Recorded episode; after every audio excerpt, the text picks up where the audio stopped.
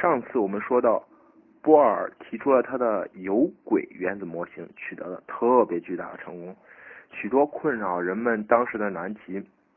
很长时间的难题，也都在这个模型下被迎刃而解。那些日子里，波尔的理论兴起，似乎给整个阴暗的物理学天空带来了绚丽的光辉，让人们以为看见了极乐世界的美景。不幸的是，这一虚假的泡沫式繁荣没能持续太长时时间。旧的物理世界固然已经在种种冲击下变得苍蝇满目，波尔原子理论那仓促兴建起的宫殿也没能抵挡住更猛烈的革命冲击。不久，便在混乱中付之一炬，只留下断瓦残痕，到今日供我们凭吊。也就是说，原子模波尔的原子模型也是有问题的嘛？最初的暴风雨已经过去，大地一片苍凉，天空中仍旧浓云密布，残阳似血，天际投射出了余晖，把这座废墟染成了金红一片，衬托出了一种很为沉重的气氛，预示着更强的。更大的一场风暴即将来临。无可否认，波尔的成就是十分巨大的，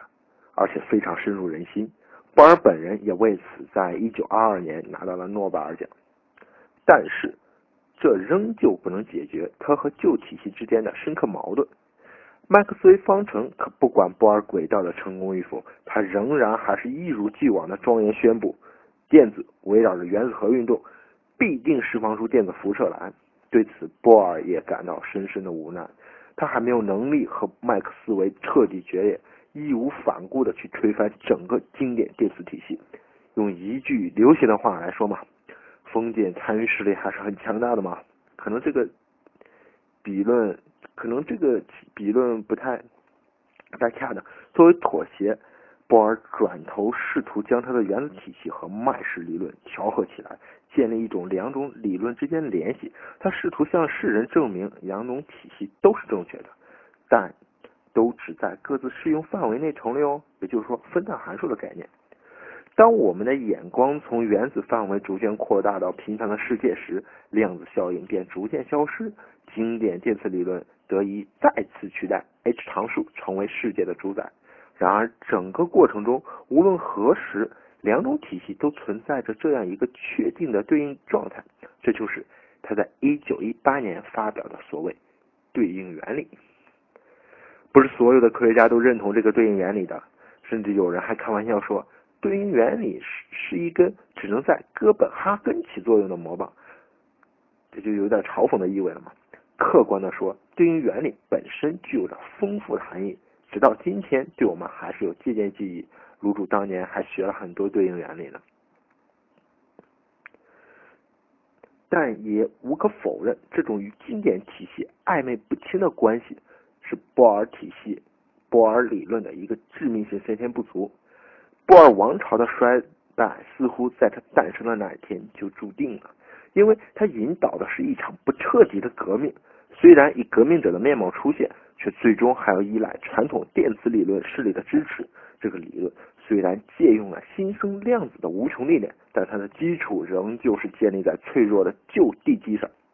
量子化的思想只是波尔理论中一支雇佣军，它更像是被强迫加上去了，而不是整个理论的出发点和基础。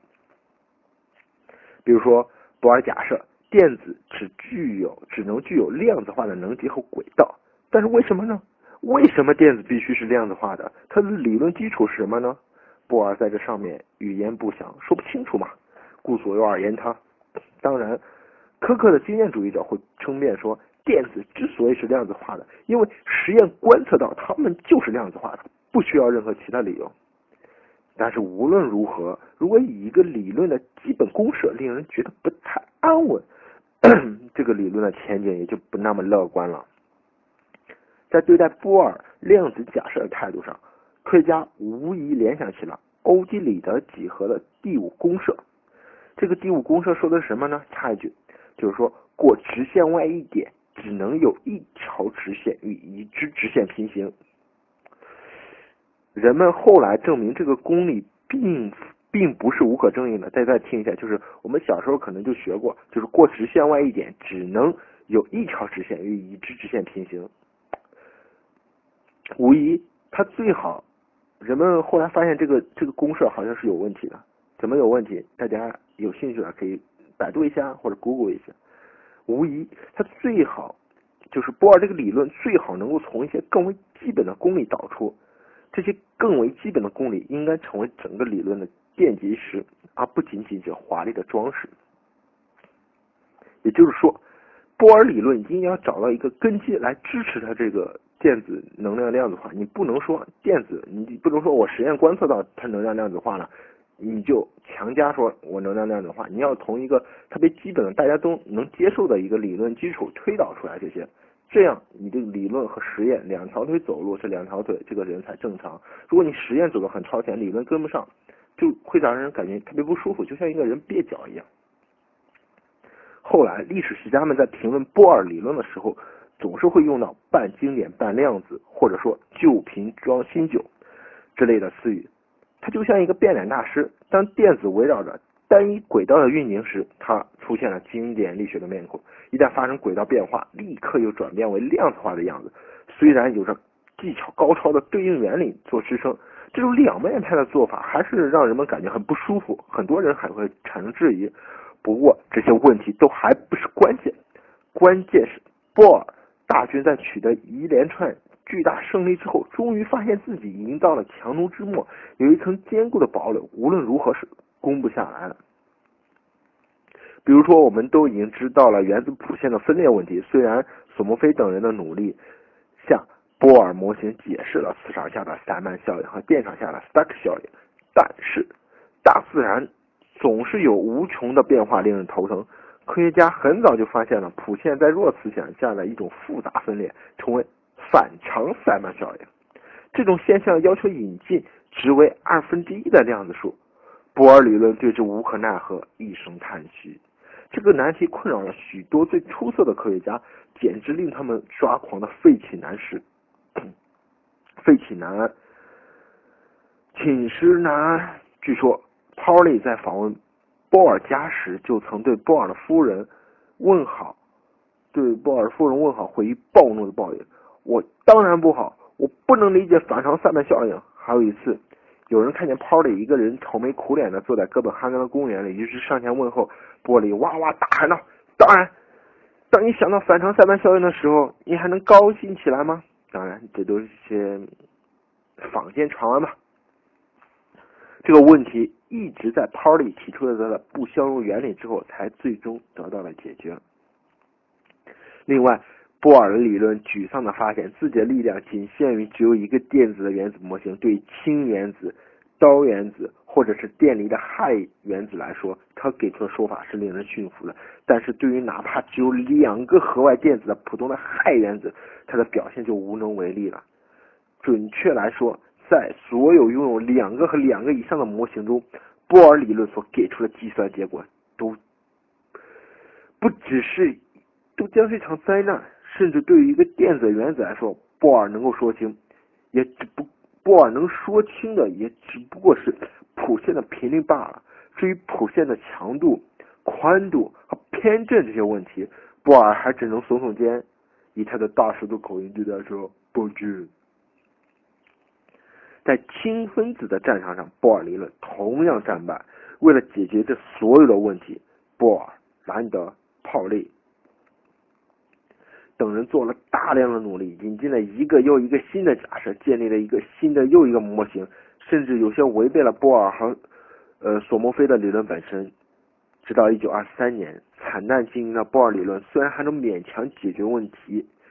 并获得人们普遍的认同，但它已经像一个打满了补丁的袍子，需要从根本上予以一次彻底的变革。哥本哈根那帮充满朝气的年轻人，哥哥延琴那帮充满朝气的年轻人开始拒绝这个补丁累累的系统，希望重新获得一个更强大、更完美的理论，从而把量子的思想从本质上植入到物理学里面，以结束现在这种苟且且寄居的生活。波尔体系的衰落和它的兴起一样迅猛，越来越多的人开始关注原子世界，并且做出了更多的实验观测。每一天，人们都可以拿到新的资料，刺激他们的热情，去揭开这个神秘的王国的面纱。在哥本哈根和哥廷根，哥廷根，物理的天才们兴致勃勃地谈论着原子和电子和量子，一页页写满公式和字母的手稿，秉承着承载着灵感和创意，交织成了一个大时代到来的序幕。青山遮不住，毕竟东流去。时代的步伐迈得如此之快，使得步履蹒跚的波尔原子终于力不从心，从历史的舞台上退出了，消失在漫漫的黄尘中，只留下一个名字让我们时时回味。如果把一九二六二五年到一九二六年间海森堡和薛定谔开创性的工作视为波尔体系的寿终正寝的话，这个理论总共大约兴盛了十三年。它让人们看到了量子在物理学、物理世界里的伟大意义，并第一次利用它的力量去揭开了原子内部神秘的面纱。然而，正如我们已经看到的那样，波尔的革命是一次不彻底的革命。量子的假设在没有它的体系，没有在它的体系里得到根本的地位，而似乎只是一个调和经验理论和现实矛盾的附庸。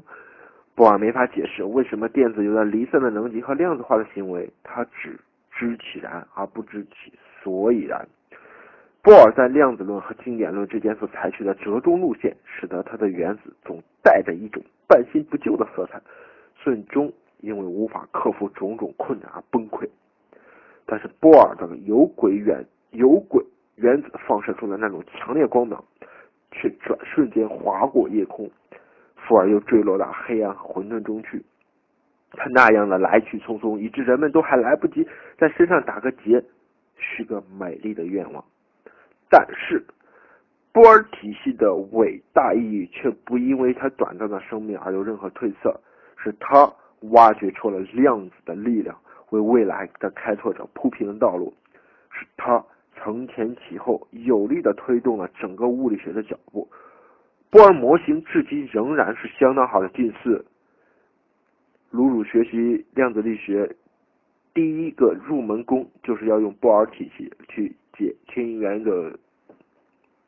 但是他的思想仍然为人们所借鉴和学习。他描述的原子图景虽然有些过时，但却是很形象、很生动，直到今天还是大众心目中的标准样式，甚至代表了科学的形象。比如，我们应该能回忆到，直到二十世纪八十年代末，在中国的大街上还是能随处可见那种代表科学的图形，就是三个电子沿着椭圆轨道围绕着原子核运动。这个图案一直到九十年代才消失，嗯，应该大家也意识到这个好像是有问题的。